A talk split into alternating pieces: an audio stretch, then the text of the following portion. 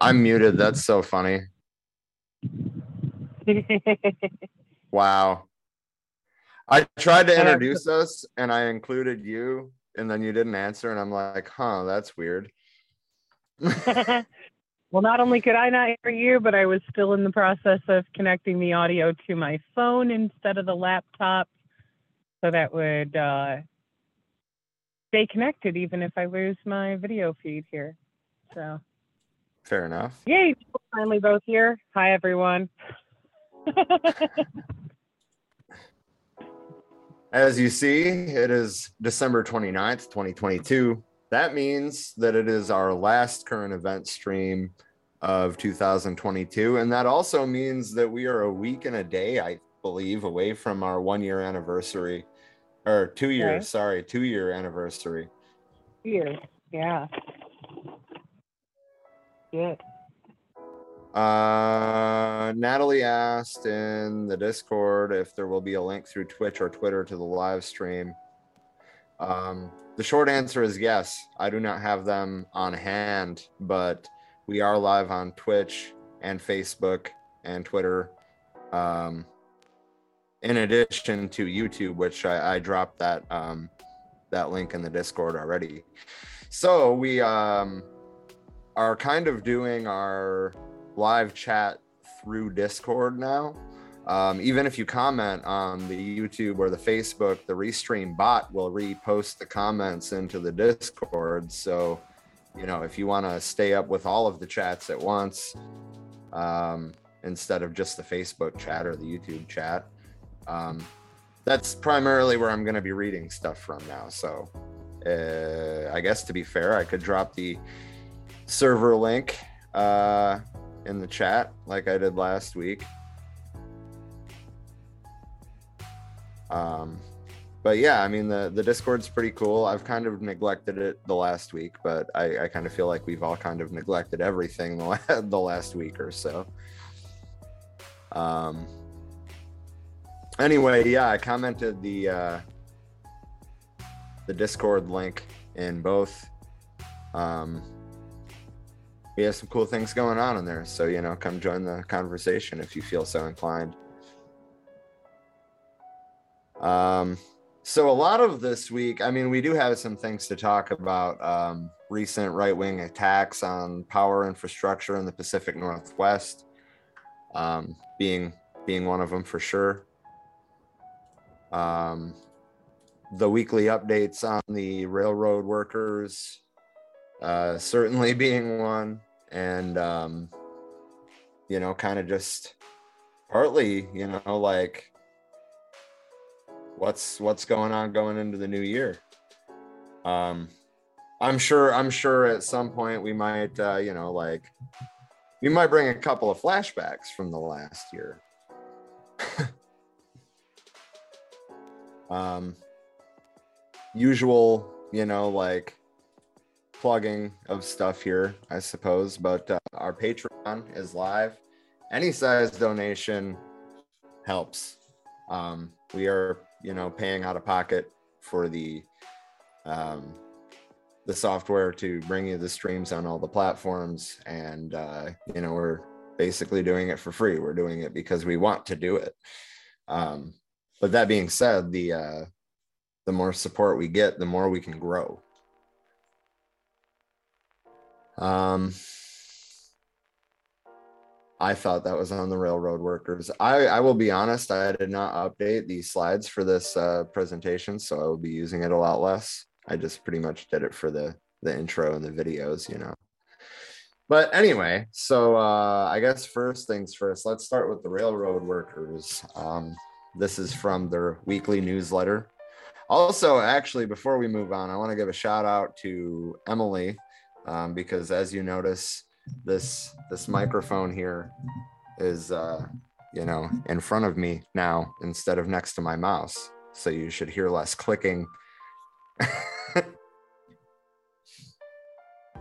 uh, you're muted, Trisha.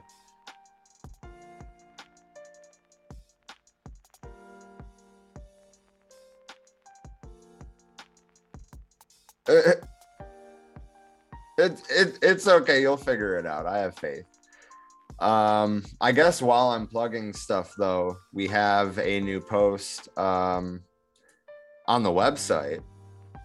Uh, it was it was submitted, um, so that's a friendly reminder. You know, anybody who writes something that um, you know wants it published that is you know some sort of leftist anarchist communist socialist whatever um you know just send it to us. And i mean like this we've had sitting in our inbox for like a month before we finally you know went through and um you know read it and posted it. Um but big shout out to bella for writing this. And um i encourage you all to check check it out. It's uh it's titled revolution and salvation um, on faith in the masses. And um, it kind of talks about how you know uh, basically at this point society religion is it exists. It's it's a fact of life. Um, you know and it, it goes into great detail. I mean it's it's like it's quite long. Like it's a thorough thing. But talking about you know like using religion as a mean not not a means to revolution. That's not that's not what that's not what's being gotten at here. But um you know stick to like how how am i trying to word this? Um you know like bring anti-capitalism and religion together as opposed to um you know like being exclusive uh exclusive god damn it. Instead of excluding people of religion i mean obviously there's going to be people that are religious. She t- she talks about that too. Um you know like christianity specifically being um a means of right wing shit. But it can be used for left wing shit too. Uh, if you look at the New Testament, for example, you know, like it's not exactly something that you would think that rich people would engage with, right? um, Especially considering Jesus saying that it's harder for a rich man to enter heaven than for a camel to pass through an eye of a needle. Like, there's a few comrades we have that are leftist revolutionary because they actually adhere to Jesus's teachings and not the other dogmatic bullshit that right wing Right. people lean on. You know, so it, we we shouldn't push people away who are actually invoking that for the right reasons. Right, right, right. And uh, I want to just read a couple of paragraphs from the conclusion because, well, I mean, she talks about you know, really. Okay, so I'll just I'll just read it. She puts it in better words than I can. Um, but religion was uh, kings, Malcolms, Browns, and the list goes on. And she's of course referring to Martin Luther King, Malcolm X, John Brown, um, who were all deeply religious, and the re- religious beliefs guided their political beliefs, right? Sure. Their catalyst for radical change was their religion, and it brought the people under a single banner in the cause of justice and humanity. Re- religion, however, remains a bastion for reaction and in its orthodoxy provides stopgaps to allow doubt to instill inaction in the masses. Conversely, the call of communism struggles incessantly to bring people together. In its secular surroundings, the pull of identity politics and self interest divides the left at every turn. Is there a synthesis between these two modes? What do they share that often sees them together in the same dark rooms, and what keeps them, at the end of the night, apart? For starters, we need to distinguish between faith and religion, both amongst the masses and amongst the left. Even people who align with a particular denomination are easily swayed to concede the, that the trappings of religion are often arbitrary. Let's leave it to the reactionaries to defend dogma. The most work, however, is to be done by the left. We need to make room for believers because we are believers too. We believe in the promises of revolution. We believe in our comrades, and we believe in the potential in everyone. This belief, as a system by which we coordinate our actions, is a system of faith, whether we call it that or not. And it is. Uh, and like all people of faith, we need a community of believers of like mind to unite uh, to unite with sorry to achieve our ends the ends of religion as depicted by i'm not going to butcher that name are in actuality the aspirations of human potential communists and theists therefore in fact do share in the same hope. And i mean like there's there's a lot in this article. Obviously i'm not going to read a nine page article on the um, I'm not going to read a nine page article on the um, on the air, but I did, however, drop it into the comments. Um, also, I see we got some uh, more people coming into the chat. Um, the tired hillbilly made it, and uh, Rob Rich says Jello. I prefer pudding myself. I do too. Jello's okay sometimes, but pudding slaps. but pudding slaps. um, yeah, yeah. Lamau to Also- you too. Anyway, sorry. So the uh, the rail labor or the rail workers union, God damn it, Railroad Workers United. There we go. Weekly updates um, for the final week of December. Um, I cannot talk tonight, man. So I sent in the Zoom chat for you, Zen, the uh, the link to this if you want to follow along. Um, Rob said, "Say it five times fast." I am not gonna do it. Tongue twister time. Yeah, Uh, right. Just a, I might have to exit and re-enter from just my phone and not the combo of phone and laptop because every time it boots my video from the laptop, it is muting the phone and being fucking weird. Gotcha. Um, all right. Well, I'm going to start with the first update. Um, it's a Common Dreams article. Uh, the real lessons from the railway labor dispute. The outrage and alarm produced by the mere threat of these workers to withhold their labor reveal that our economy functions because workers work. I like the wording of that. Um, so the threatened railway workers strike is over. Joe Biden used his authority over interstate commerce to impose a settlement. As we all watch CNN and Fox News uh, to, you know, breathe a sigh of relief, let's see if there's a lesson to be learned. First of all, um, I still support the railroad workers, and if they were to go on a wildcat strike tomorrow, um, I would I would be behind it. Um, all is possible through organization, so jot that down. Uh, let's take a brief look at the background. The American railway system was deregulated in the 1980s. Deregulated is a polite way of saying privatized.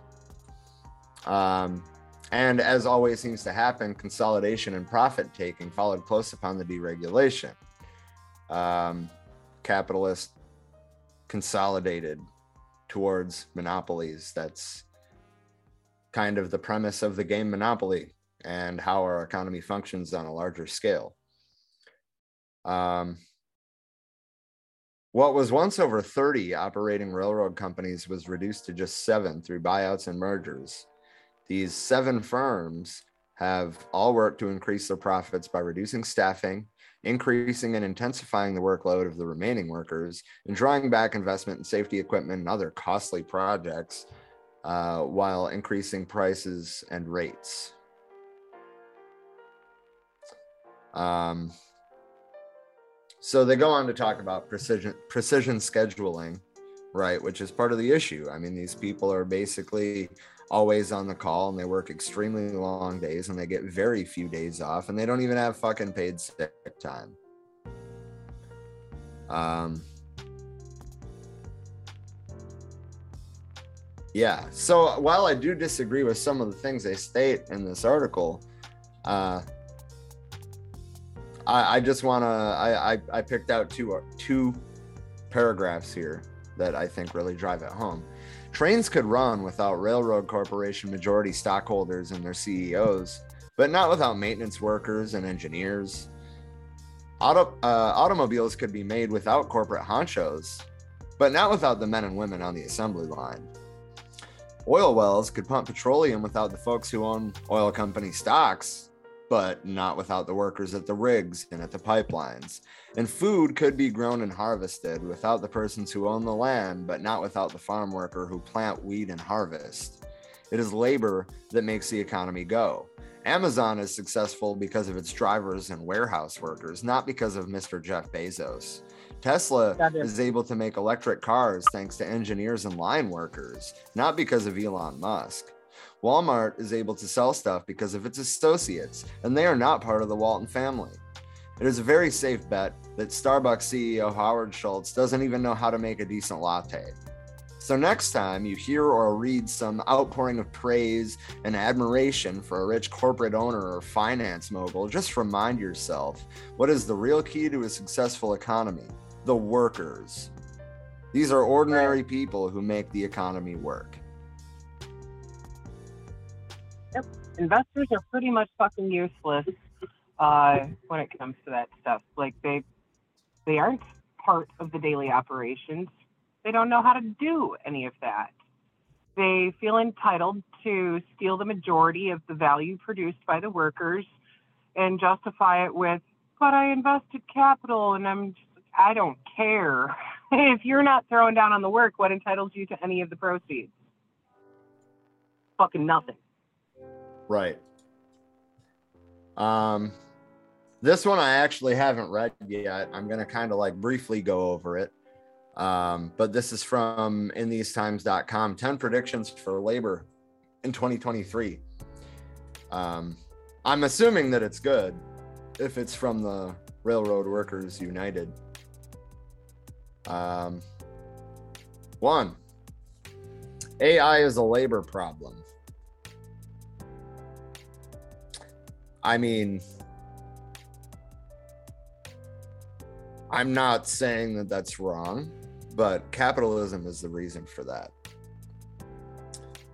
Um, Right. You, If you we know, weren't like under capitalism, AI could be used as a benefit to the workers to help make our jobs easier and where we have to work less hours instead of being an excuse to cut jobs just to make the fucking investors and board more money. There's proper use of it and improper use of it. Right now, it's improper because it's under capitalism, period. That's the real right. problem. So that being said, I agree with what they said under it because of that condition, but I feel like that fails to see the bigger picture. I mean, they're not trying to ban AI, right? But they're basically like, don't wait to take action on this. Be like the longshoremen who have had some success in, uh, in shielding themselves from the ravages of automation, which, Right. I mean, I understand why they did it and I support that. But at the same time, automation and artificial intelligence wouldn't be a threat to labor if we weren't living under a profit driven system. that.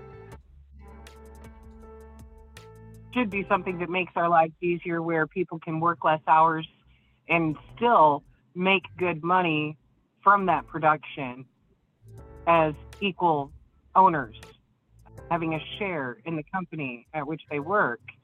Like automation can make it possible for you to work four hour days instead of eight to 14 hour days Right. doesn't mean you should make less money. It means you should be getting your share of what's produced by the automation. Lose your job, you should get more money, in fact, for the automation improving production. Yeah. Yeah, completely. Um so James said I have a railroad in my backyard. It only seems to haul coal. They have money so they think they are the cool ones. and he's the police could have money by having racist robots. I mean AI instead of paying humans to be shitheads. That part. Look at what California's doing with bringing robots into the fucking pig force. Like, Oh my god. Yeah. Yeah. Um I guess this is a good point uh, a good time to like shout out the piece that uh we published a couple of um what was it? Probably like a month ago now about um military spending and police militarization. There was two articles that were a couple days apart. Um and I mean we we go pretty into detail um you know with like just how much we're spending. Um we give you links to tools that show you where the federal monies are going um in regards to um where in the hell is the other one I totally No. lost my train of thought though. I see Natalie found her way to Facebook, so that's good.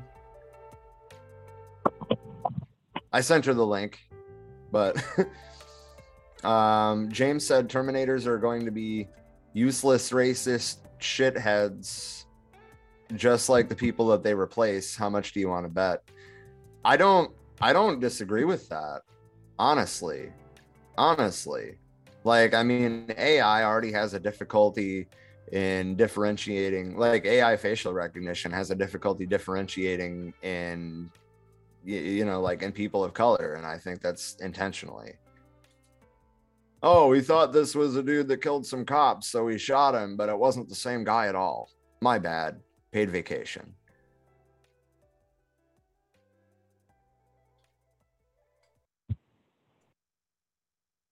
now i'm starting to get mad i found the uh, militarization of the police one which i'm putting in um, the comments.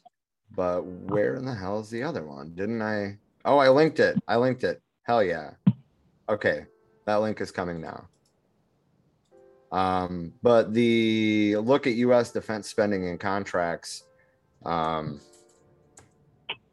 looks at uh, the new weapon systems and all that as well.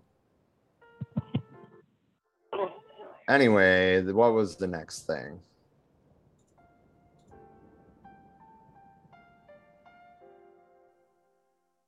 Um, basically, this article is saying that Biden railroaded the workers and maybe himself. He's talking pretty, or they, I guess. I don't know if it's a he or a she or a they or a who. Um, but um, basically, they're they're they're talking about how since Biden railroaded the railroaders, say that five times fast, that it's going to uh, lose him the election is basically their prediction there. Um, there is a another lesson from the Biden strike breaking article. This one was written by a lifelong union activist um, who has spoken at RWU conventions and is a solidarity member. Um, Oh. I, I like the way he- he's a lot more harsh than the last one, and I like this. Um, the Biden regime's shameful betrayal of the railroad workers unfolded in late November and early December as the possible railroad strike crisis slowly wound to its ending. The gang up on the railroad workers and their desire to exercise the basic right to strike was practice, practically all encompassing. Politicians from both political parties, with only a handful of exceptions, all of the media, every single large corporation in the country, and even some liberals and so called leftists all made the case why the strike must be stopped. Broken before it even started. This chorus all echoed the same canard that it was too important to allow a rail strike, no matter that it was in response to the refusal of the company barons to seriously negotiate in the first place. The lack of time off for the workers alone qualified as a serious human rights violation, but of course, their human rights had to be sacrificed for the monstrous profits of the railroad companies. All those who supported this shameful act by Biden, all who try to minimize it or even support it, are to be blasted, thoroughly blasted. This strike breaking is unforgivable, period. To excuse or forgive or conveniently overlook it is to invite more. The struggle of railroad workers will be uh, will continue. It has to. They don't have a choice. Conditions have become intolerable for a majority of the workforce. The draconian uh, attendance policies of the rail bosses that virtually ban time off for the large operating sections of the workforce, and the fact that most workers are sure to fire themselves under these outrageous personnel policies give them no choice but to keep up the fight. From these strike uh, breaking acts come down several lessons, among others. We need to learn them. I am gonna I'm gonna stop there, but I am gonna send the link to that, um, which um, I kind of thought so, judging by the wording of the article. Um, but the outlet that he published this article through is Marxism Leninism Today. I did not know that mltoday.com was a thing. I'm gonna have to check them out.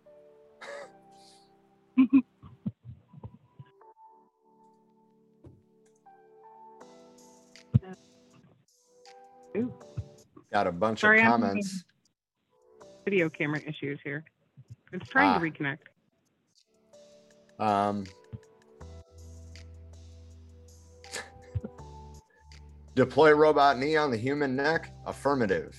That was James. And then Natalie said, Yeah, maybe the robots will have some empathy and heart. and then James said, I don't trust robots or self checkout. Natalie said, I don't know what's up lately, only getting linked to YouTube, then spend half the stream trying to find a link to Facebook or anyone or anywhere but YouTube. It's lonely there. Um, well, you, what you could do is you could watch it on YouTube and then just comment in the the Discord server. Um, the only place that Facebook is actually the only place that the comments don't get reposted to.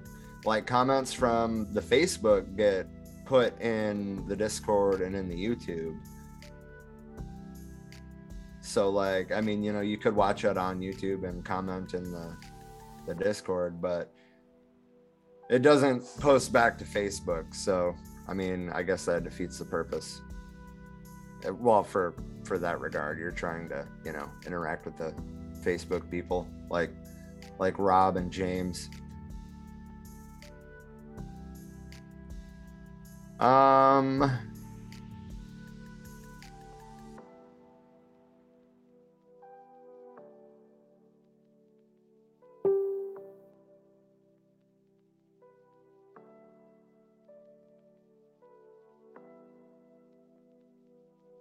Wow, judge rules Canadian Pacific is not liable in Lac-Mégantic disaster.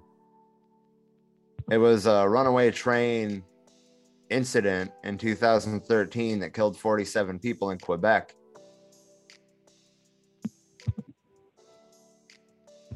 Huh. I mean, you would think that a runaway train would be the fault of the railroad.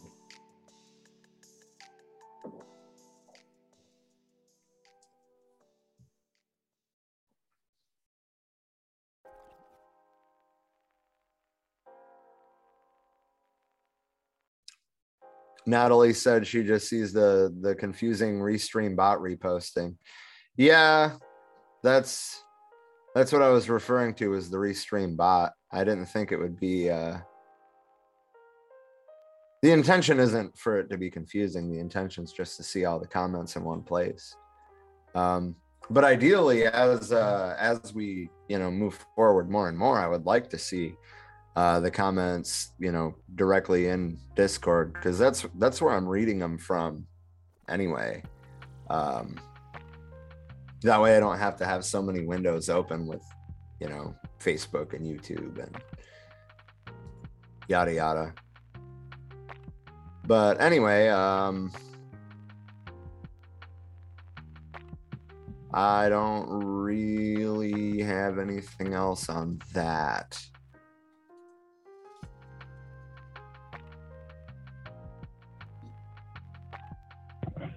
um does anybody else have any um jesus christ brain fart does anybody else have any suggestions for um, topics for tonight? Um, if not, I'll move into the next thing I have. Also, I want to give a shout out to, well, I mean, I'm not to like shout their usernames out for the WordPress, but we've had quite a few new user registrations for the website lately, and that's cool. Um, I'd like to see, you know, like people give their input or their own thoughts on things that we write and put out there. Um, and you know, obviously, like you can go to the website and find most any stream that we've ever done. you know, uh, especially if you use the search function and stuff. But um, I think before I move on to the next topic, I want to, uh, you know, kind of do some flashbacks, I guess you would call it. Um, what's that noise? I don't know. Possibly my fan. Ah, uh, yeah, it could be.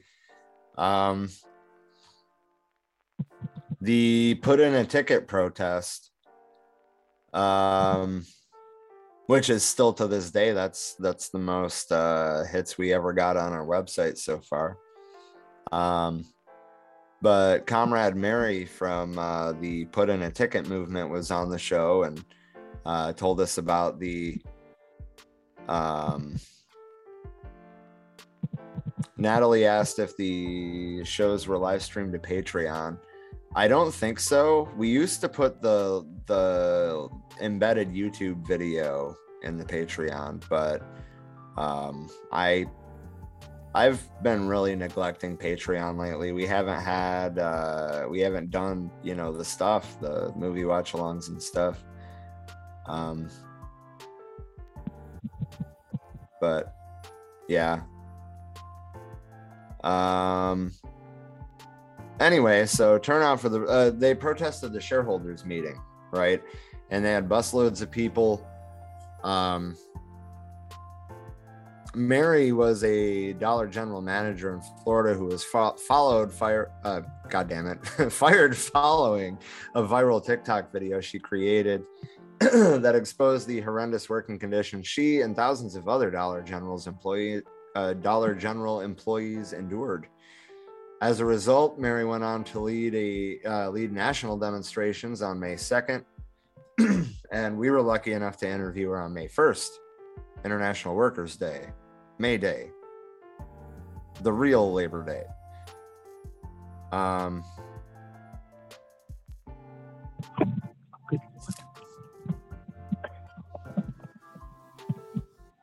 let's see here.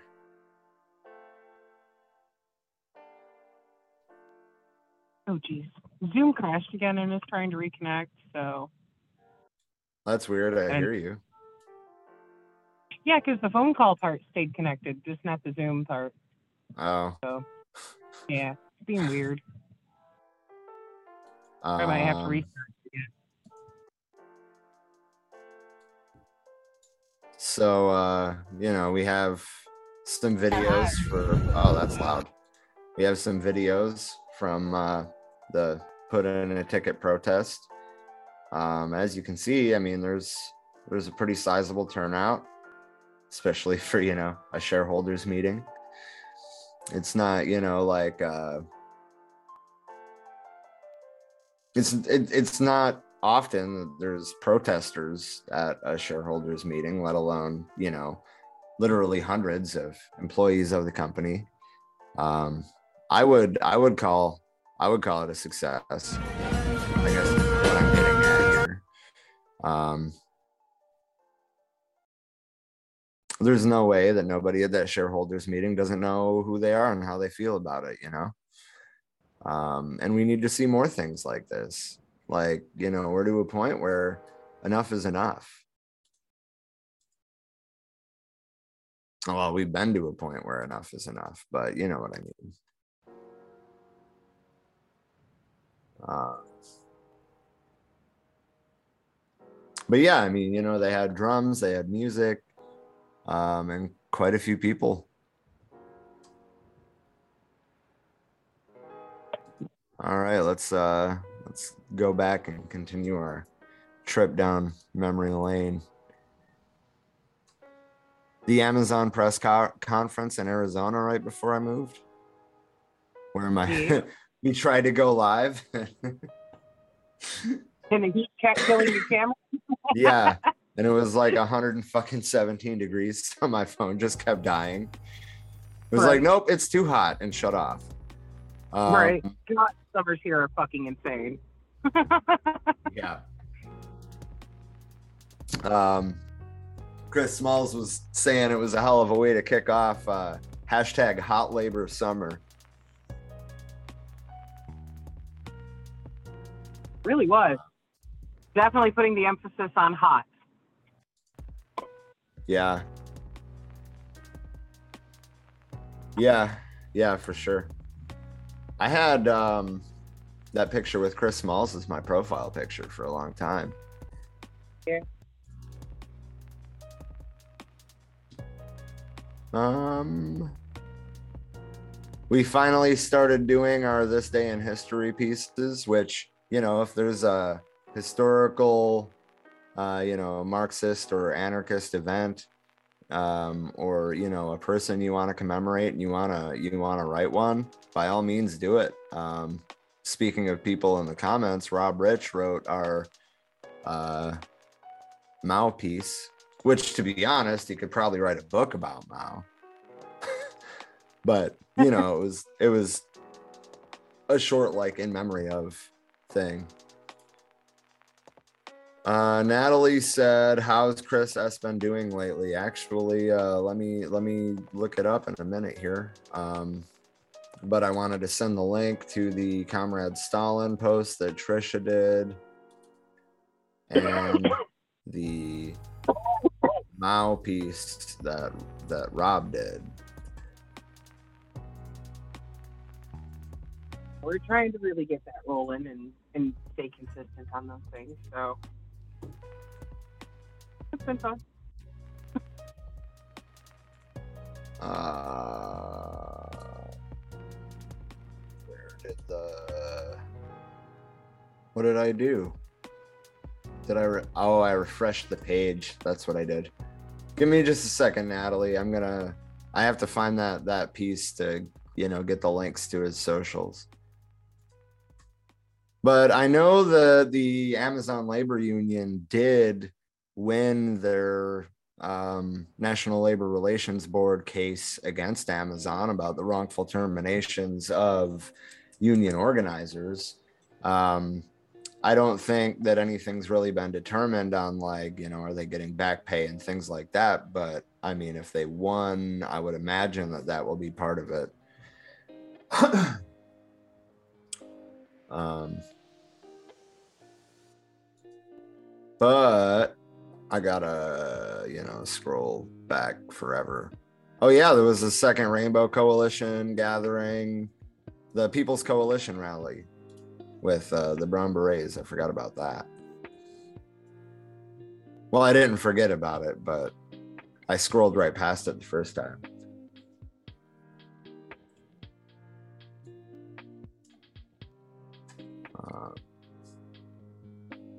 I didn't put the links. I put the handle. Wow. Okay. It would have been quicker to go to Twitter. I apologize, you guys.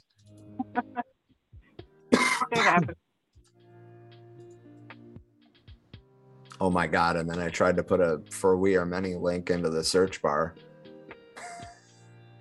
Do you need caffeine today, bro? No, I had caffeine, but that was that was a while ago now.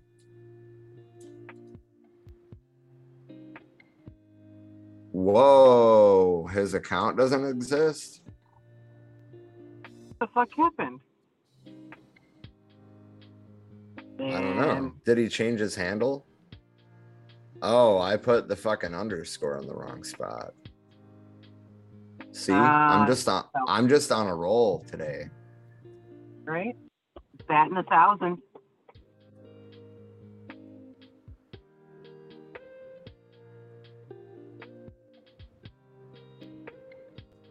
His pinned tweet is still from when they won the union vote, and he tagged Jeff Be- Jeff Bezos in it. I love that level of petty there. Like, hey, check this out, Jeff. you do. Yeah, I, I should read it actually. At Amazon, first of all, at Amazon, wanted to make me the face of the whole unionizing efforts against him. Well, there you go. That you know, like when he was elected the president after they won. Anyway, at Jeff Bezos, at David Z- Zapolsky, congratulations at Amazon Labor. We worked hard, had fun, and made history. ALU for the win. Welcome the first union in America for Amazon. Hell yeah. Um, I'm curious, is it now up to each location thereafter to also vote in joining said union, or is it already covering everybody who works for Amazon, period? I'm sorry, what was that? I was asking if that was specific locations that have already approved it, like if the other locations still have to take a vote on it, or if that was a vote for all of the above at any location to be able to then join. Because I know it like Starbucks has been separate locations. Well, yeah, yeah. I mean, that's pretty much how they have to do it. You got to start from the bottom and grow up through the company. Like, basically, each individual location has to vote the union in. Okay. Yeah. Uh, which was the first one, Staten Island.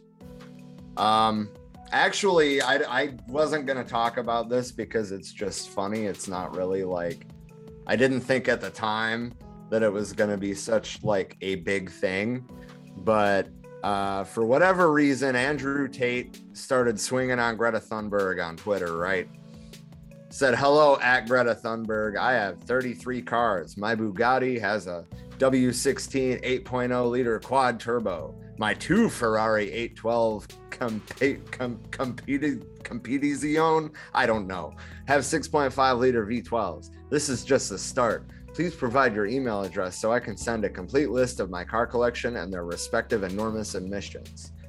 And um, He owns his ass. she replied, I thought, where is her fucking. Hold on. Oh, I, I can tell you, it, her reply was Yeah, a massive yes, fuck. please do and enlighten me. Email me at smalldickenergy at getalife.com. And I was like, Yeah. yeah. Yeah, I wanted to make sure that I got the uh the the wording right. But yeah, it's literally yes, please do enlighten me. Email it me at smalldickenergy at getalife.com. Um Right. He claims to be like some kind of epitome of masculinity when his is actually very fragile and weak, as shown by his need to try to pick on a 19 year old girl on the internet. A 19 year old autistic climate activist. Right. And in case anybody has yet not been made aware of this today, he got fucking arrested in Romania for pedophilia. And I hope I hope he gets a taste of his own medicine from Big Bubba up there in the slammer. Yeah, yeah. I mean, so like when the um I found out about the tweet like was it last night or earlier today? I don't remember. And then when I was looking that up, there was a thing about him getting raided and then I found out like an hour after that that he was arrested, that him and his brother were arrested and I'm just like, "Oh my god, dude." Like anyway, so I wanted to like give you that so that way I can go back to Chris Smalls here and um he's just like cra- there's the whole thread of him like cracking jokes about it, you know, like uh which one which ones that you were putting up for bail. like right. anyway, so last one. This is this is in my opinion the best one. Last one. How you cheddar bob yourself? You can't make this shit up. cheddar bob, for those that don't know, is the dude that shot himself in the dick in Eight Mile. Yep. Yep. Well, Tate's a piece of shit. So, you know, mm, right now he's just getting exactly what is coming to him. He is suffering the consequences of his actions. And his chomo ass can fucking rot in prison forever in Romania, for all I care. That's exactly where he fucking deserves to be. Yeah. Um, so this is what Chris Smalls has been up to to finally get to the fucking point and answer your question, Natalie. um, Labor Notes Conference, um, Amazon Rally in Albany, um, Americon to New York City, fall 2023. Obviously, that hasn't happened yet, but yeah um you know he's been he always retweets like you know pictures he's in with other people. Um but you know like there's a lot from the labor notes conference just like there was the last time. Um Right. which if i would have realized that labor notes had just happened i would have had something together on it. Why is massachusetts trending? What is going on in massachusetts? I don't know.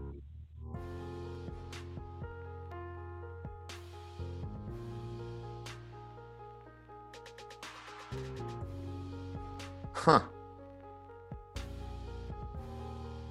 Now the text is too blurry to read on my end. What's it say?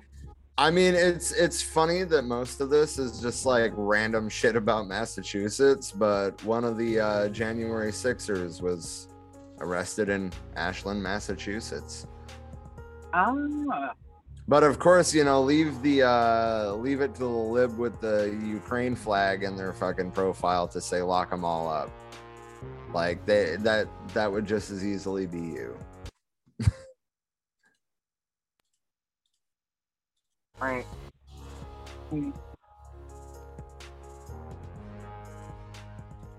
Fucking Massachusetts.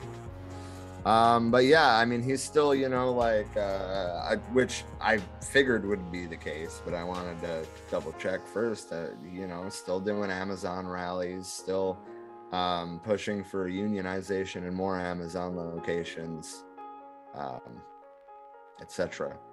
Hey, COVID is not over is trending. Huh. Who would have thought? Right. What do you mean it didn't just disappear? I mean, I, I I thought that like you know most of us knew this. I'm a little bit worried about the show I'm going to, going to tomorrow. It's sold out, so it's going to be you know a lot of people. Well, bring your hand sanitizer and a mask. Yeah,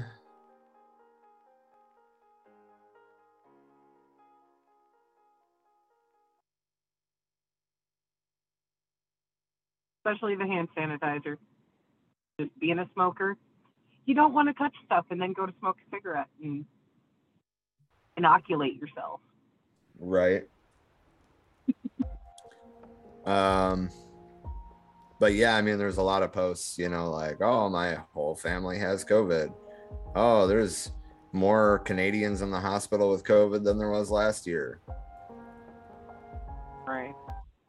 And then China actually, and, and I mean, I'm taking this with a grain of salt because Western media is always going to make it sound like China's falling apart, but China finally like stepped back on their um on their um you know zero covid policies right? They they started uh like rolling back the strict restrictions and um you know like it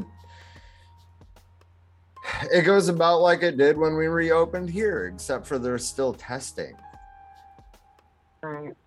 so you know they're actually like showing the amount of cases that are that are coming from the the you know not having zero covid or not using the zero covid policy anymore um Here they just shut down testing because, you know, if you shove it all under the rug and, you know, pretend like it's not happening and ignore it and don't test for it, you can pretend it's over with, right?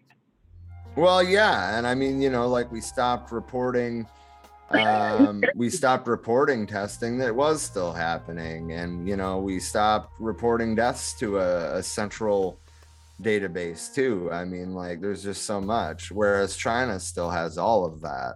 So yeah their covid cases have fucking spiked but we cannot forget that ours also did. Right. i mean we did We're the same thing right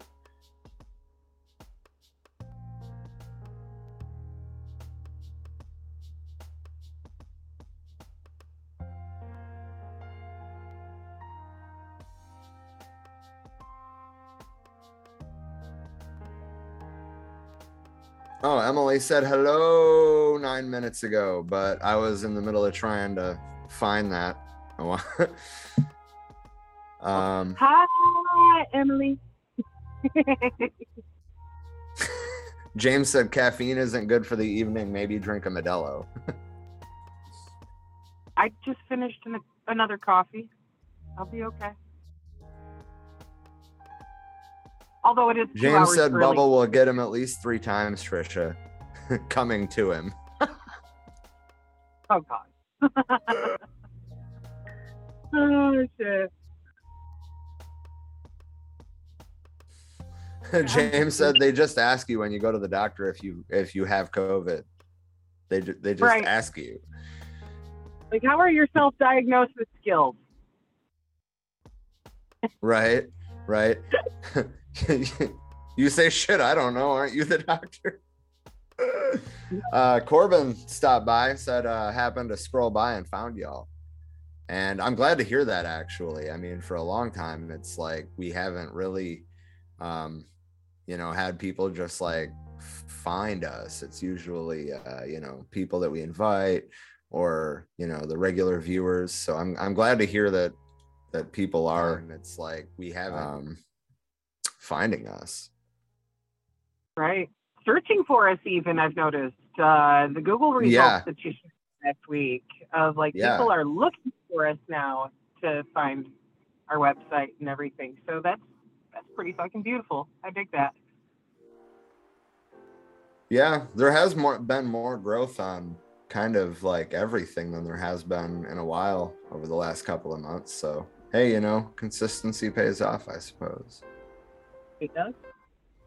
Does indeed. So hey Corbin, since uh, you weren't here earlier, did you know that there is an outlet called Marxism Leninism Today?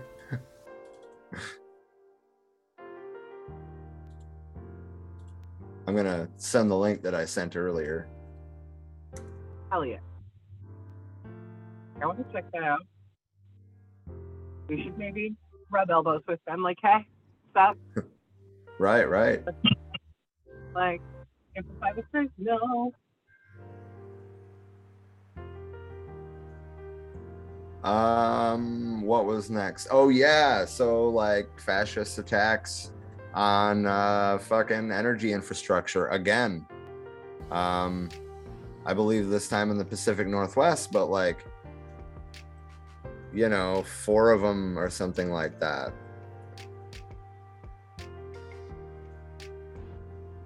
I'm I'm googling it. I didn't have a thing pulled up for it right now.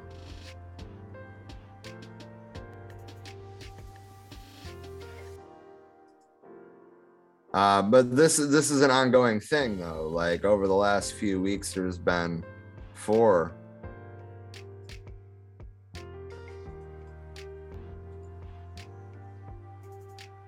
Um, and federal officials have actually issued a warning, but we have a. This is going to be from ABC News tonight, but um, I have a video. Is what I'm getting at here. reporting here on the power grid sabotage, a suspect or suspects firing at those two substations. And tonight there's also news one person has been found dead in a home with no electricity. ABC's Mona Kosar Abdi in North Carolina again tonight. Tonight, officials in Moore County, North Carolina say This one is- person has died in a house with no This is the one that we Power. covered We're before. trying at this point in time to I'm validate a, oh, if that it is was from December to the power. 6th. Okay. I made a boo boo. Yeah, there's another one that's happened. Well, there's more than one. Okay, I wasn't aware of that. I'd seen, you know, clearly that one because we covered that. Uh, but I'd seen a few days ago another one, but only come across the two. Um, how many places have had their fucking power sabotaged? Is this something these motherfuckers are just like doing in mass? What the fuck? Right. Right. Um, Like, how many fucking people are they going to kill with power outages to get the point across that they're bigots? well, on a holiday weekend, no less. Right. Chris- Christmas brings new round of attacks on Northwest Power Grid. a fourth substation, I was right. A fourth substation was attacked and set on fire Sunday night, according to the Pierce County Sheriff's Department.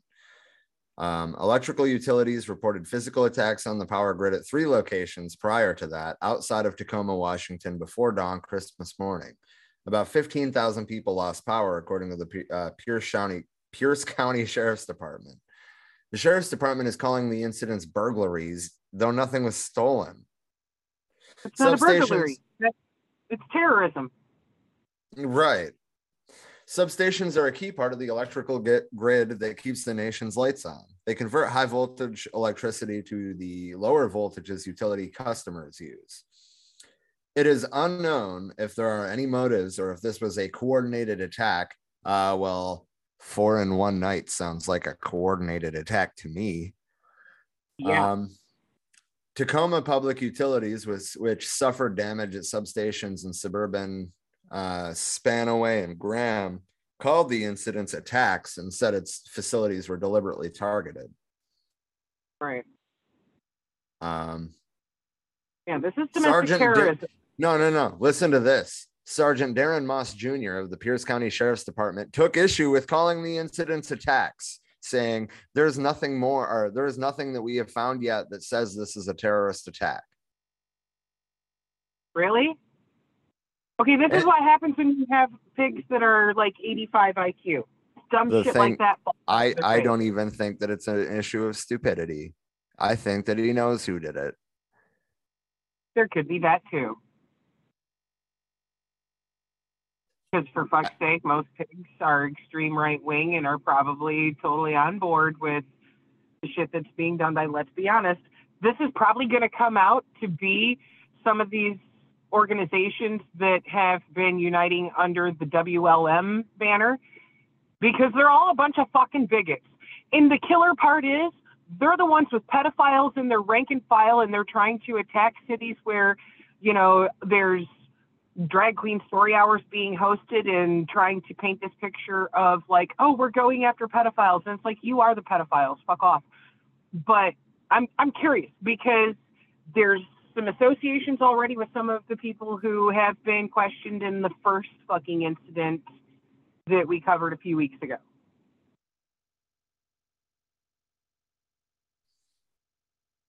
Like this is this is fucked. They're Well, and, and I mean, you know, like after we know that it was right wing extremists in Moore County, North Carolina.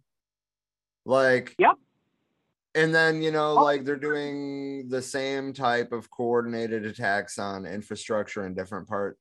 This time they hit four substations instead of two. Right.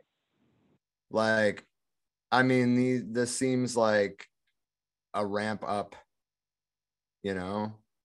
Um, Uh-huh. Corbin said vandalism was the most ridiculous term that I heard. And yeah, I mean, vandalism implies like something got spray painted. Right, right. Not set on fire and leading to deaths of innocent people all through the community. That's not vandalism. This is beyond ridiculous how they're trying to frame it. And it's like, no, this is domestic fucking terrorism from white nationalists. Well, yeah, and then you know the cop being like, "Oh, well, we don't know that it was an attack," and the energy company's like, "Yes, it's an attack." Like, yeah, you certainly do. When somebody shows up and sets your shit on fire, that's an attack. Yep. Um, I have too many tabs open. Wow. That's probably why I keep losing my spot. like, which tab am I in? Um, but basically, the the the sergeant at the sheriff's department is just like, it could be a disgruntled employee. Way to punch No. down. No. Oh, And then God. Tacoma Public Utilities later walked back the term attack, probably um, you know per threat, um, because this the the the walking back statement said, per the Pierce County Sheriff, we can't correct uh, characterize these as an attack without first completing the investigation. Okay, well, it doesn't take long for the investigators coming from the fire department to confirm what was used to start the fire. Just saying. They're going to find an accelerant of some kind or an explosive explosive of some kind Or they're gonna shoot it. or that. That's what happened in the first one is they shot the shit, made it blow up. Like, come on. Clearly an attack. Like, sorry, but there's no such coincidence as fires starting at four in one night randomly due to like electrical fire issues or something. No, no, that's coordinated. That's not random at all. Well, yeah, and we're talking about like four in one night, but at least nine substations in Oregon and Washington have been attacked since mid-November. Right.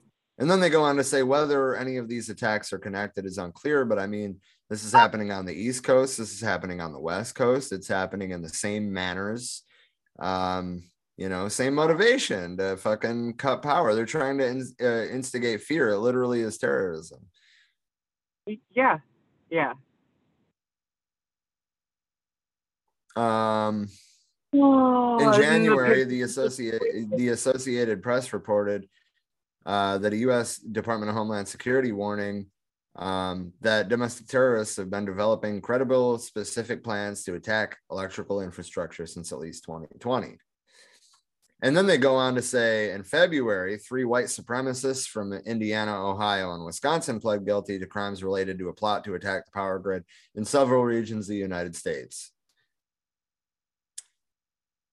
That was in February. And I mean, like, this didn't really start getting attention until the one in Moore North Carolina this month. This has been going on for like a year and in the Pacific Northwest for over a month now. But now when they hit four in one night, now we're now we'll talk about it. Right. And pretend like it's not an attack. Right. Um Hey. if if anybody wants to read more on um you know the nine grid attacks in the pacific northwest i'm dropping that in the comments as well well the freaking discord notifications kept popping up where i'm trying to paste my whatchamacallit Right. Um, but do do do do do. So what's next? I guess we can do more flashbacks, huh? Sure, why not? There's been some interesting shit this year. It's been a roller coaster ride. Always is.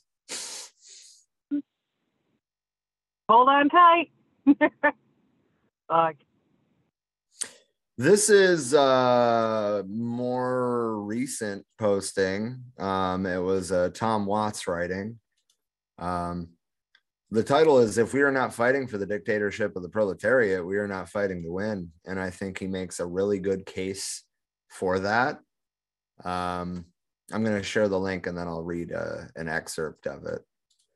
There's the link. Now, where did that window go? There we go. Um, all states are class dictatorships, as Lenin explained, quote, a standing army and police are the chief instruments of state power. Where there is exploitation, there will be oppression and there will be resistance. The state exists because of the uh, irre- irreconcilable contradiction between the exploiting and exploited classes. In each stage in the evolution of human society, the form of the state will change corresponding to changes in the relationship of the base and the superstructure. Um, the the base refers to the forces and relations of production, right? And, and that, that's why I chose this one. Is he he breaks down base and superstructure really well. Um, but simply put, base refers to the forces and relations of production to all the people, the relationships between them, the roles they play, and the materials and resources involved in producing the things needed by society. The superstructure, quite simply and expansively, refers to all other aspects of society. The superstructure includes culture, ideology, which is shaped by worldviews, ideas, values, and beliefs, norms and expectations, identities that people inhabit, social institutions like education, religion, media, family, other things like that, the political structure, and the state, including the poli- uh, the state being, I should say, the political apparatus that governs society. Marx argued that the superstructure grows out of the base and reflects the interests of the ruling class that controls it. As such, the superstructure justifies how the base operates, and in doing so, justifies the power of the ruling class. Um, but he he breaks down a lot more. He he uses quotes from the the German ideology and the com- uh, Communist Manifesto. Um,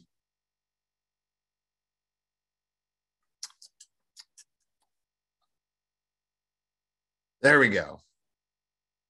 Lenin. Um, I guess I'll start right here rather than with the Lenin quote because this gives context to the the, the quote. The liberal democratic revolutions by which the bourgeoisie overthrew the old feudal order in the West introduced the bourgeoisie's conception of democracy. As Lenin explains, Democracy is a form of the state.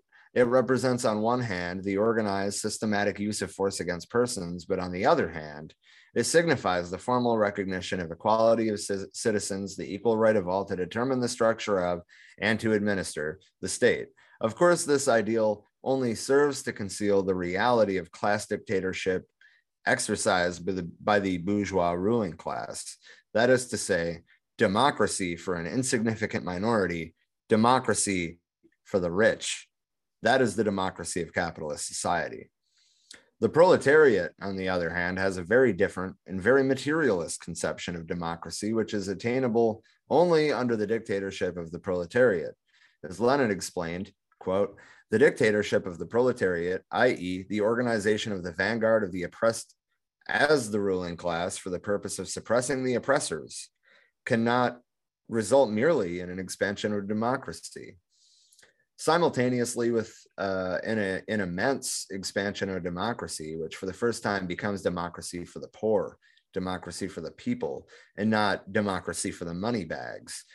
The dictatorship of the proletariat imposes a series, a series, sorry, of restrictions on the freedom of the oppressors, the exploiters, and the capitalists.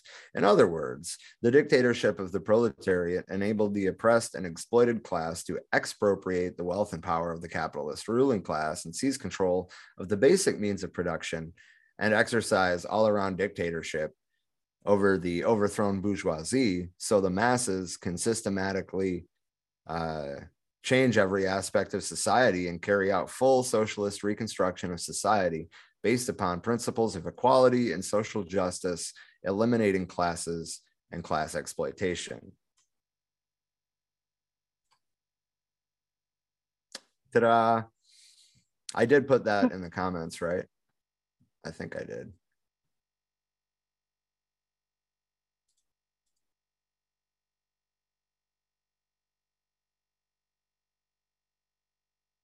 Um, Corbyn said, democracy is incompatible with capitalism. The democracy that we know is just an illusion. Yes. Yes, absolutely. Um, It's impossible to have real democracy when you have things like politicians for sale in a corporatocracy being run with a fucking electoral college. All of these things take away the power of your vote. That's not democracy. yeah. Um, James said, I haven't seen the news for a while because of work. Did Elon fire himself yet? I don't think that he has. Yeah, he supposedly has to find a qualified replacement first. I think he's just sticking around. And Oh, yeah, of you course know, he is. even if he does step down as CEO, that's not going to change the fact that he is a majority shareholder as far as ownership goes, and his fuckery is still going to be at the table. Corbyn said, I believe evolution plays a key role with man's willingness to be exploited, to believe the lie. I I agree. And I mean, like, you know, the situation is dire at this point. I mean, you know, like yeah, the phrase socialism or barbarism has been around for, you know, well over a century at this point, but like it's like socialism or complete environmental collapse. Yeah. And we're running out of time for that, even. We've been running out of time for that for decades. Yeah. Like longer than you or I have been alive. Fucking, Mhm. it's got a kid. Well, thank you. My dog just slapped the shit out of me with her floppy ears. Just what I needed.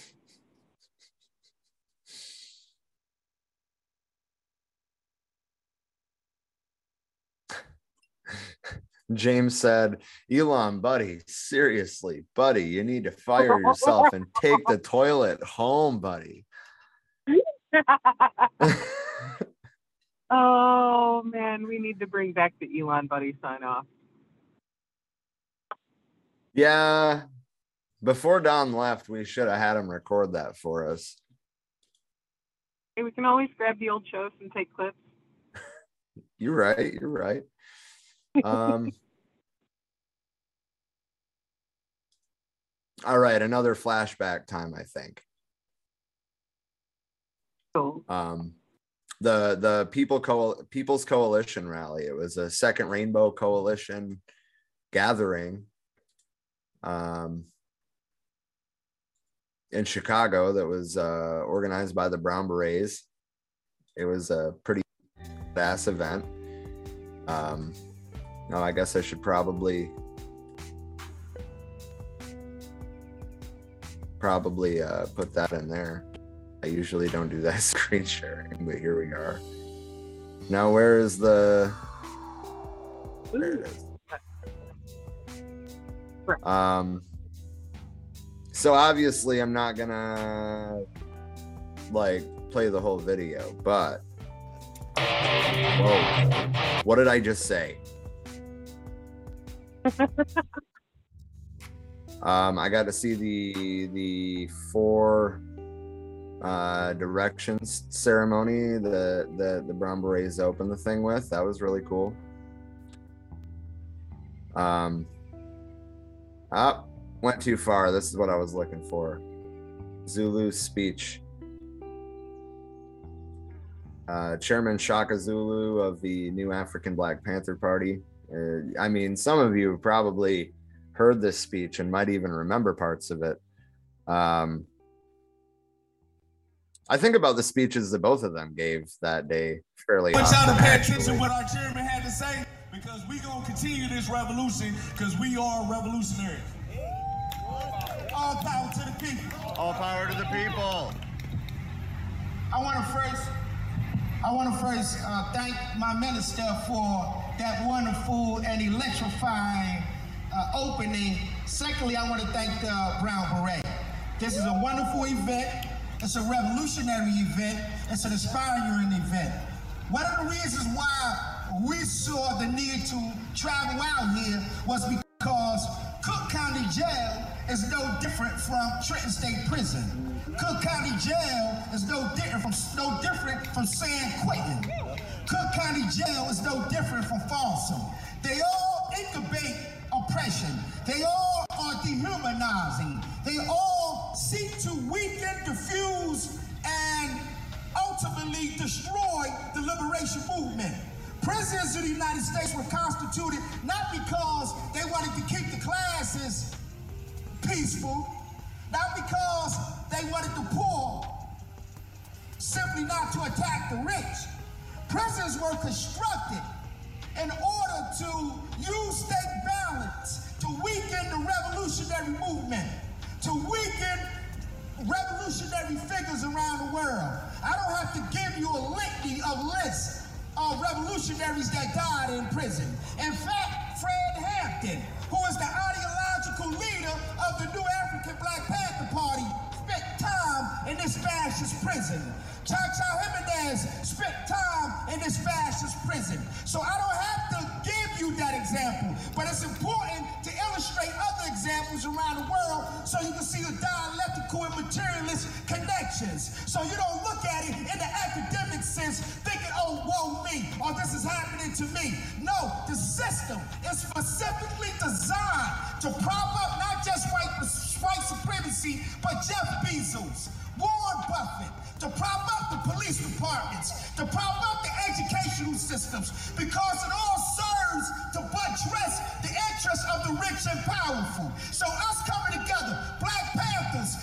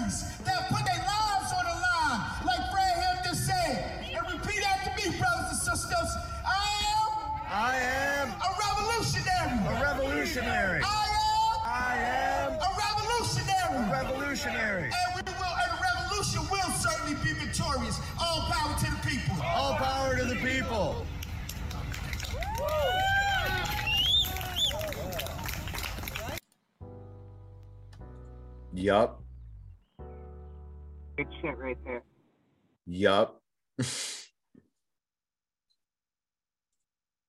um did I put that link in the uh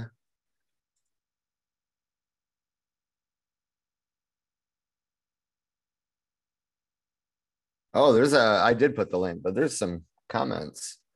Uh, Corbin said, I am not familiar with the Brown Berets, only heard it mentioned in passing. Um, and then pasted some information as a pro Chicano paramilitary organization that emerged during the Chicano movement in the late 1960s. Uh, Dave, David Sanchez and Carlos Montes co founded the group, modeled after the Black Panther Party. The Brown Berets were part of the Third World Liberation Front. It worked for educational reform, farm workers' rights, and against police brutality in the Vietnam War. It also sought to separate the American Southwest from the control of the United States government. The Brown Beret's high visibility and paramilitary stance made it a key target for infiltration and harassment by local police, the FBI, and other law enforcement agencies. The majority of the Brown Berets chapters disbanded in 1972.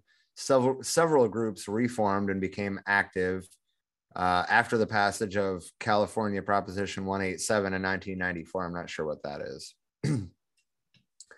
um, and this is actually a new fact to me here. The Brown Berets chose the model, the motto to serve, observe, and protect. This motto reflected the LAPD's to protect and serve and indicated that the Berets believed they were, or should have been, the police of the community. Law enforcement's perception was that Brown Berets were a violent and or subversive organization. Um, and then he said, motherfucker spitting. Yep. And um, yeah.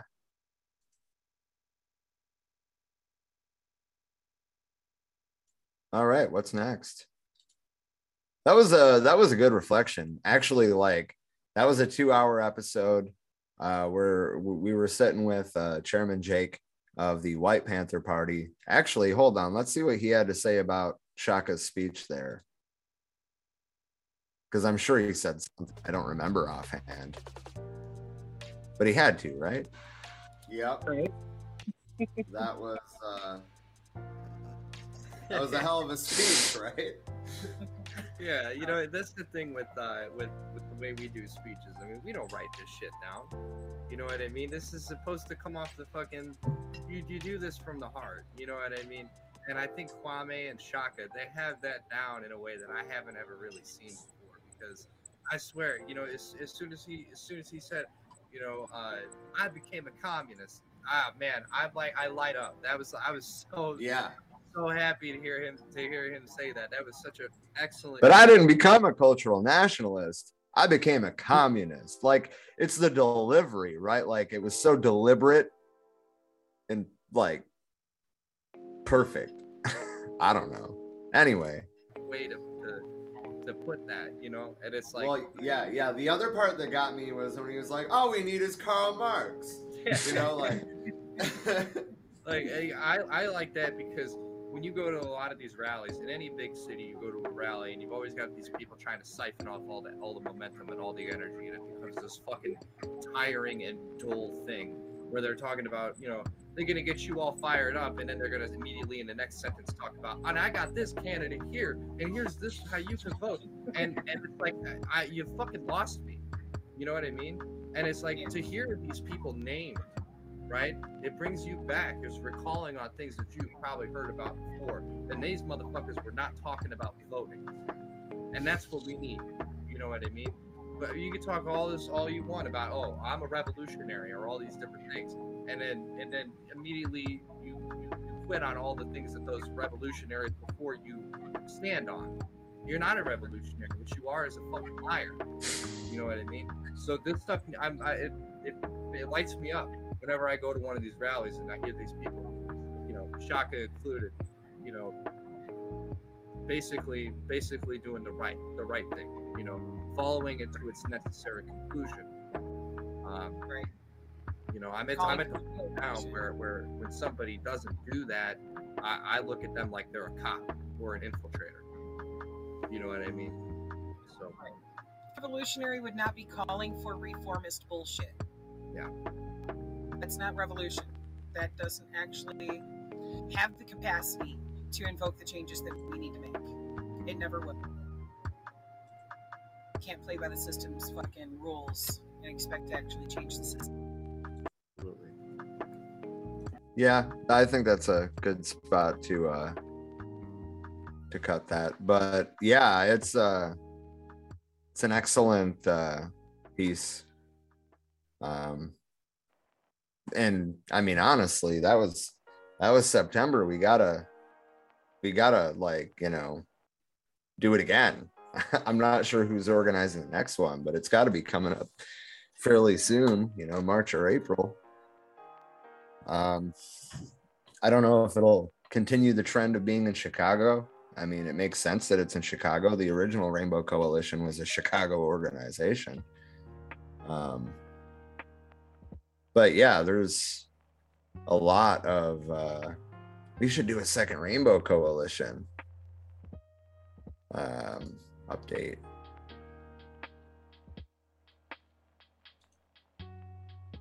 Um, I mean, is it really an update? I, I guess it's not like we cover them every week.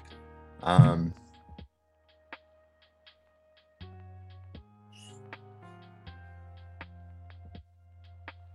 there's not all that much. I mean, there's there's content, but like it's nothing about the Second Rainbow Coalition, really. Well, let me let me look at their newsletter. That's more condensed. Newsletter number four was, you know, came out in December. Um, they do four per year. It's a quarterly kind of update um, type newsletter. This is taking a long time to open.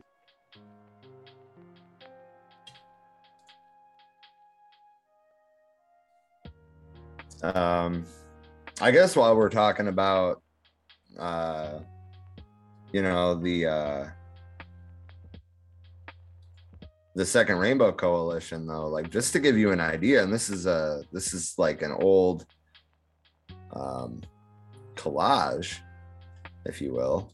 Um, come on, screen share, you stupid thing. This is kind of an old collage, but just to give you an idea of you know the the size and depth of the organization. Um, you know, there's the New African Black Panther Party, there's the White Panther Party, there's the North Alabama School for Organizers, which is spearheaded by Hy Thurman of the Young Patriots organization. He's one of the founders of the original Rainbow Coalition. Um, you know, you see you got Black Panthers, White Panthers, Young Lords, Brown Berets, Poor People's Army, more Young Lords, Karate Chick. I it's a no fury is a feminist uprising. I, I don't i don't remember what it stands for. I'm not going to butcher it. It's a it's a feminist group that is part of the second rainbow coalition. Um the green party of new jersey and i forget what they are. But there, there's like more than that now. There's like close to 20 organizations in the coalition if i remember correctly. Um, the first page is kind of a uh, what's inside um, thing, and I'm glad that they put an emphasis on homelessness.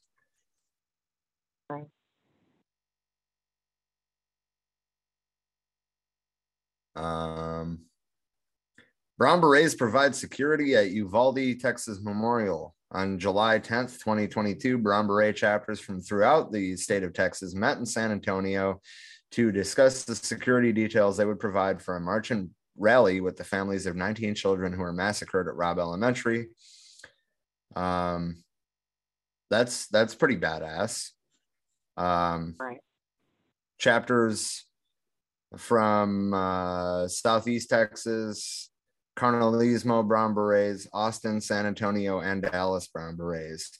In addition, Rafael from La Mesa Nacional de Brown Berets and a member of the Second Rainbow Coalition joined the group. Rafa is a badass. Um, he also spoke at that People's Coalition's rally.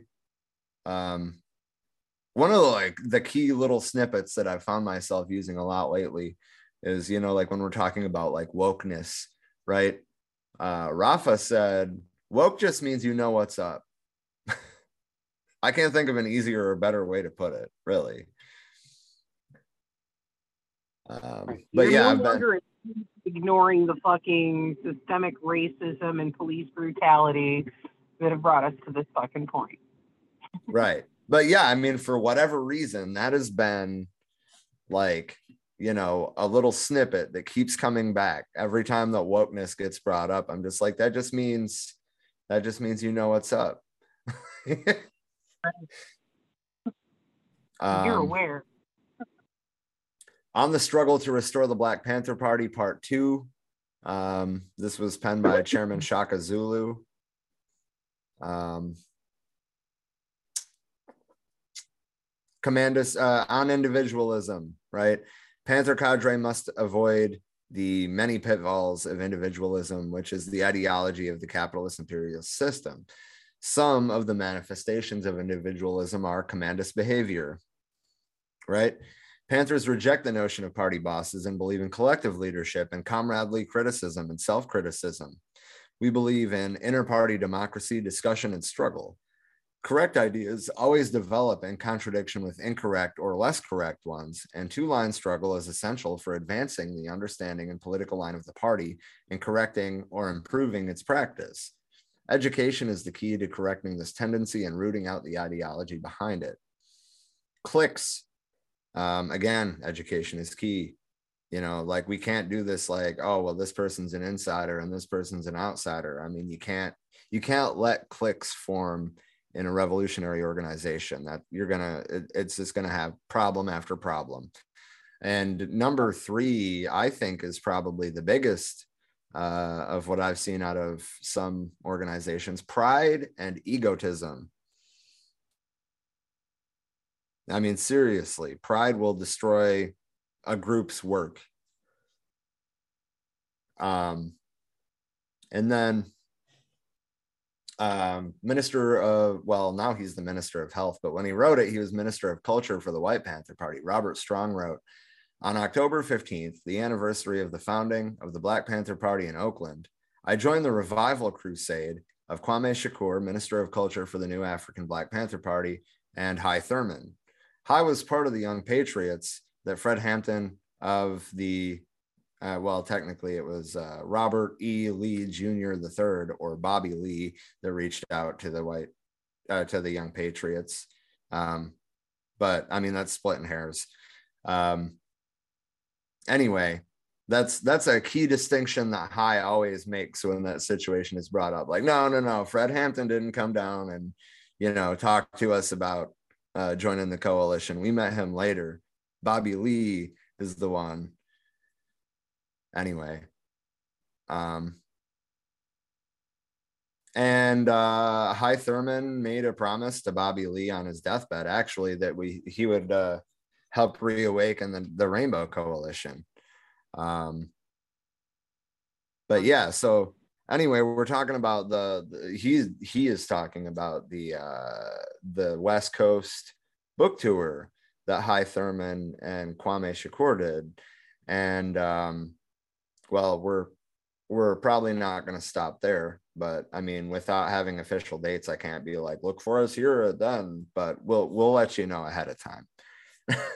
anyway, the tour kicked off in Los Angeles before moving up the coast and was hosted by the original Minister of Culture of the White Panther Party, uh, Wayne Kramer of the MC5. Um, Though Kramer was noticeably absent, reportedly racing a deadline for a movie soundtrack he was composing, the right people were there. It was beautiful sharing space there with our San Bernardino, San Bernardino Brown Beret comrades and other local, uh, local activists for one of the most consequential conversations I've had the pleasure of facilitating. Kwame dedicated the first night to political prisoners close to his heart and then discuss the early American precedent of working class solidarity between indentured white servants and chattel slaves at Bacon's Rebellion. He related this to the long history of aristocracy using white lower class to police the black slave class and racism being an invention of capitalist imperialism. This led to powerful conversations, starting with eh, Kwame's construct of the dialectic between social conditions and quality of consciousness, um, the conversations flowed out onto the sidewalk and continued by phone and social media late into the night, despite an early rollout time the next day. And that's what's cool about these events. I felt such the same way after the People's Coalition rally. You know, like I mean, we were talking about the conversation, the the speeches that happened there that day. We were talking about the conversations that happened there that day. You know, just just like you can't get enough of it. Like, oh my God, this was so good. you know. Um,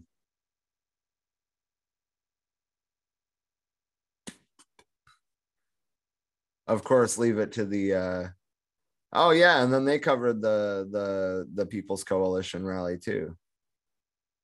Um, which they have a better version of this picture. Hold on, let me zoom in and then I'll screen share.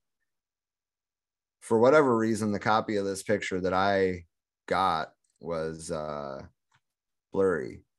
So I'm actually glad to see that there is a not blurry version of it that exists. Um, There, I got it zoomed in. We're on Zoom. That's funny. But um, No, that's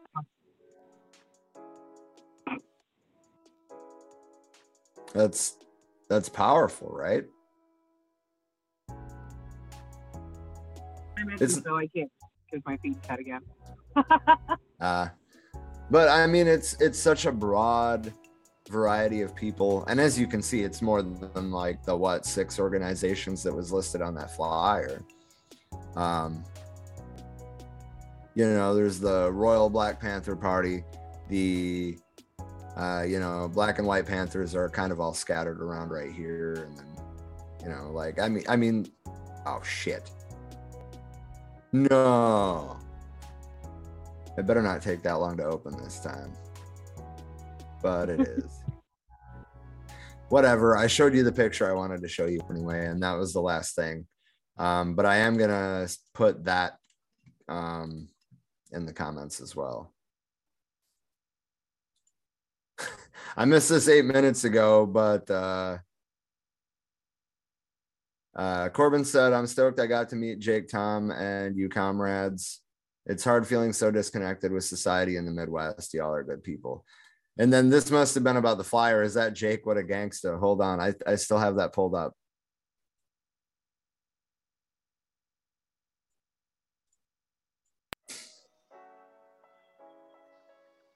I mean, they all look kind of gangster, right? I mean, really. But you know, what do you expect? Right. I mean, you got uh, you know, well, yeah, and that's that's why these three. Also, the reason that these three um were in the front is because the original Rainbow Coalition was started by the Black Panthers, the Young Lords, and the Young Patriots organization. There is no modern Young Patriots organization. The revival of um, white activism was picked up by the White Panther Party, which there was also a White Panther Party in the 60s, but we kind of draw from both of those traditions, right? Like, I mean, the the progenitors of the White Panther Party would be the original White Panther Party and the Young Patriots organization. But that's the reason that these three three people are in front. But yeah, anywho's it. How long have we been live? Going on two hours? Something Not like sure. that. Probably. Let's see. Oh, yeah. About 10, 15 minutes shy of. But yeah. Corbin said, I'm gonna be Jake when I grow up. Yeah, me too. Even though he's like almost 10 years younger than me, I want to be Jake when I grow up too.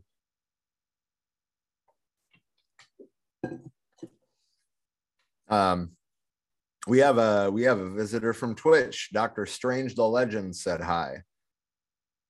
Well, hello. Hello and welcome. Um, I don't really think that I have anything else like pressing to cover. I mean, really, I wanted to do a lot of these like revisit, you know, things because it's the end of the year. I mean, you know, everybody does some kind of wrapped thing, right? Right. Year in review is always fun. Touched on most of the best stuff. Um, also, there's one more thing I want to cover, though. Uh, Lake Station, Indiana, the uh, Hy Thurman. Speaking of high, the Hy Thurman Intercommunity Intercommunity Garden, um, yeah. named after you know the founder of the well, the co-founder of the Rainbow Coalition and the co-founder of the Young Patriots organization. Um, so in in the season every saturday from noon to six they do a, a work day there and uh, you know they're involving the neighbors they're uh, they literally seized the lot and started just like building shit there um hy thurman That's all pretty cool. visited for the dedication. That's him. Um, Dr. Rob always somehow has a banjo. Like seriously, every picture he's in, somehow Dr. Rob found a banjo.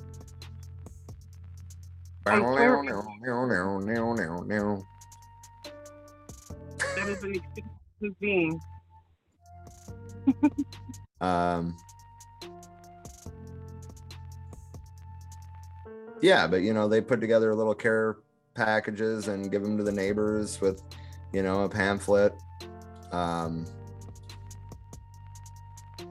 and you know, like they did a, they basically just did a cookout there. Um, you know, with uh, with Hy while he was in town, and that's the picture I was looking for. But yeah, cool guy.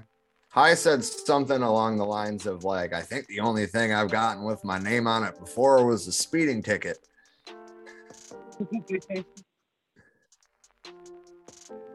Garden's a vast improvement there. right. But uh At you know, I mean time- if this says anything about how I feel though, this is this is my background on my computer. Like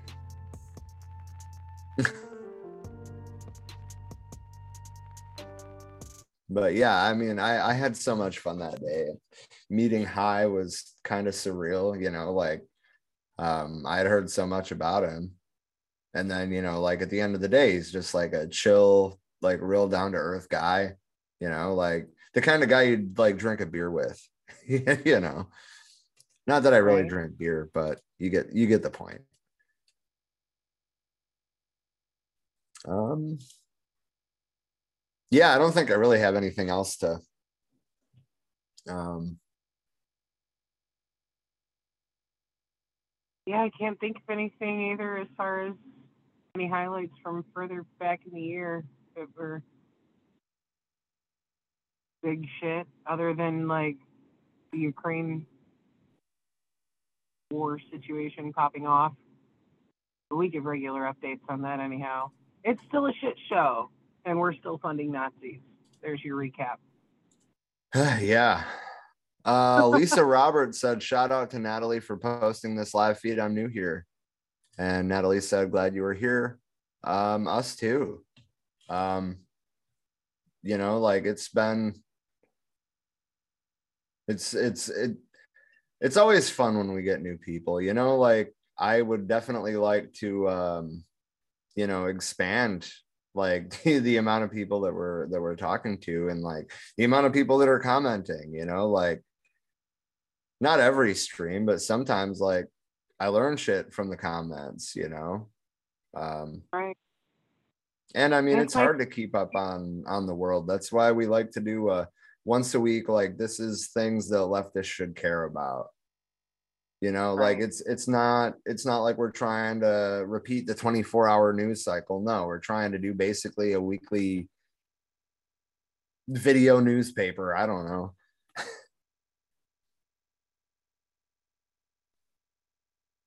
especially Um, when it comes to mainstream media either doesn't want to cover or is covering in a very fucked up and untruthful manner you know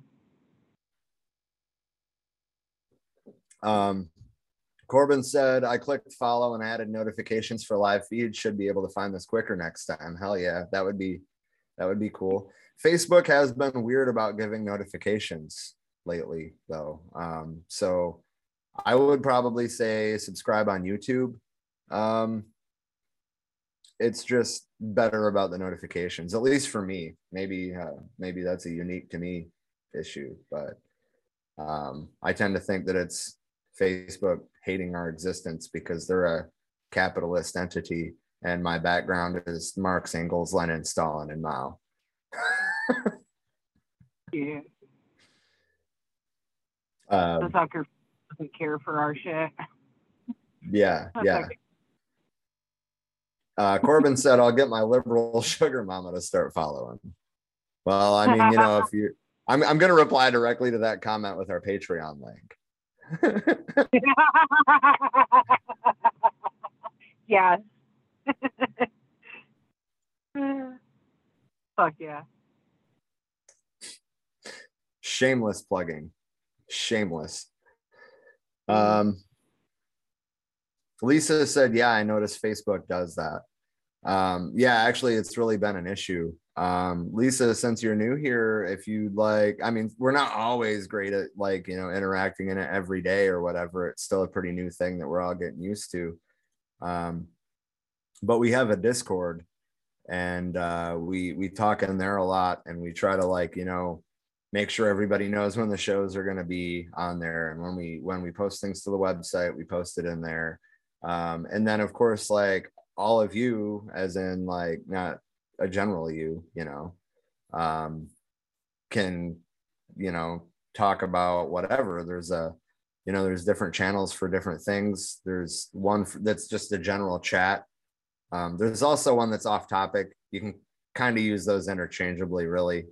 Um, but uh, we have a memes channel, a news channel, political education, political discussion, and then a patron exclusive chat, which we don't really, you know, have a bunch of patrons to fill that right now. Um, but you know, it's also the holidays, and I mean, shit, I wouldn't be subscribed to a Patreon right now. Um, but we also have um voice channels like there's a general voice channel you know like anybody can as i understand it um anybody can go in there and you know start uh a voice chat if you want which i haven't seen that happen yet. We usually talk in the general chat but i mean most days there's um you know discussion in there Lisa said, I don't even know what a Discord is. That's fair. It's uh I don't really want to call it social media. It's not really social media. It's like uh Private and invitation only basically if like we have to give you the link for you to go to it. right. It's not like right. you can And it- on the platform and search them. Yeah, I mean it's it's a less heavily moderated platform. There's more security than there is on Facebook. Um and you can, you know, like share links or or talk to each other or whatever. Um but I mean that being said, it, I'm fairly tech savvy and it took me a little bit of getting used to. So I mean, I, I don't blame people for not doing it, but it so far experimenting with it, it has been a pretty cool, um, a pretty cool platform.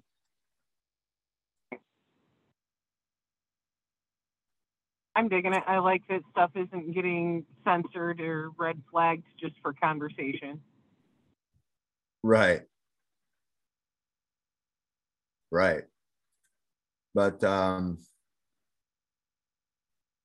yeah, I don't I already said this. I don't think I have uh anything else. Um You either. so I guess that's going to make it time for the end of the uh the stream plugging. Um New Year's Day is the return of the um, Hassan Shakur education course. Um, that's put on by the United Panther Movement.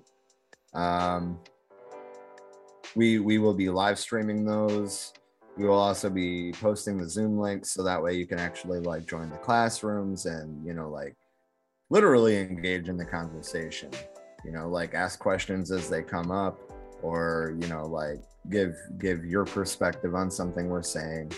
Um yeah. Um i will be one of the teachers of that class. There is also uh the united panther movement book reading core uh i almost said course group book book group is coming back and um that will be led by chairman shaka doing what freaking book is it this time? Um, I didn't think I had to scroll that far back. That's funny. Uh, Walter Rodney's book, How Europe Underdeveloped Africa, i- is, the book this time around. Um, And that's going to be Wednesdays and Saturday mornings, Wednesday evenings and Saturday mornings, if I remember right. that's the advanced cadre course. This is just uh, Chairman Zulu's book club, basically, for lack of a better way to put it. Okay, what days is he doing that? It's been a jumble Um, of. Yeah, I, I, I know, I know. We need to put together a, a poster for Yeah. that. Um.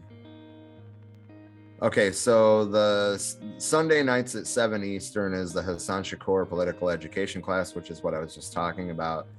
The Walter Rodney reading will be on Thursday night at seven, which Oh. might interfere with our streams. But I mean, that being said, um, you know, we'll we'll cover what we can. I mean, regardless of whether we do the stream on Wednesday or Thursday, uh, we're going to be missing one of the classes. but I mean, we'll We we'll see how scheduling works. I mean, you know, we're all working class. Things do change. Things get fucked up. Um, we'll we'll figure it out. But we do know for sure that the um, well, the advanced cadre class we're not airing, but the reading group we are, and the Hassan Shakur class we are, and the MLM classes that we are like three or four months behind in posting we are. So, of course, keep your eyes open for all of that. And in addition to all of that, we're still going to continue doing our current event stream every week. Um, I have been a little better recently about trying to give several days notice of a live stream. Um, I'm going to try to keep that habit up. Um, but yeah, I mean, it all, much like the classes, it all depends on scheduling. Um, I already mentioned our Patreon a, a few times. Um, like I said, uh, every expense for this show we comes out of our own pockets. Um, so you know, like if you or anybody subscribes to our Patreon and gives us a few bucks a month, that helps. I mean, just the software to stream it is 50 bucks a month. And that's that's before obviously we haven't been doing any like promotions or um, you know, like equipment upgrades other than this fancy mic holder that I got for Christmas from Emily. Um, you know, we haven't really had any any way to do equipment upgrades and stuff. But yeah, anyway, as you see by your screen now, we are all over social media.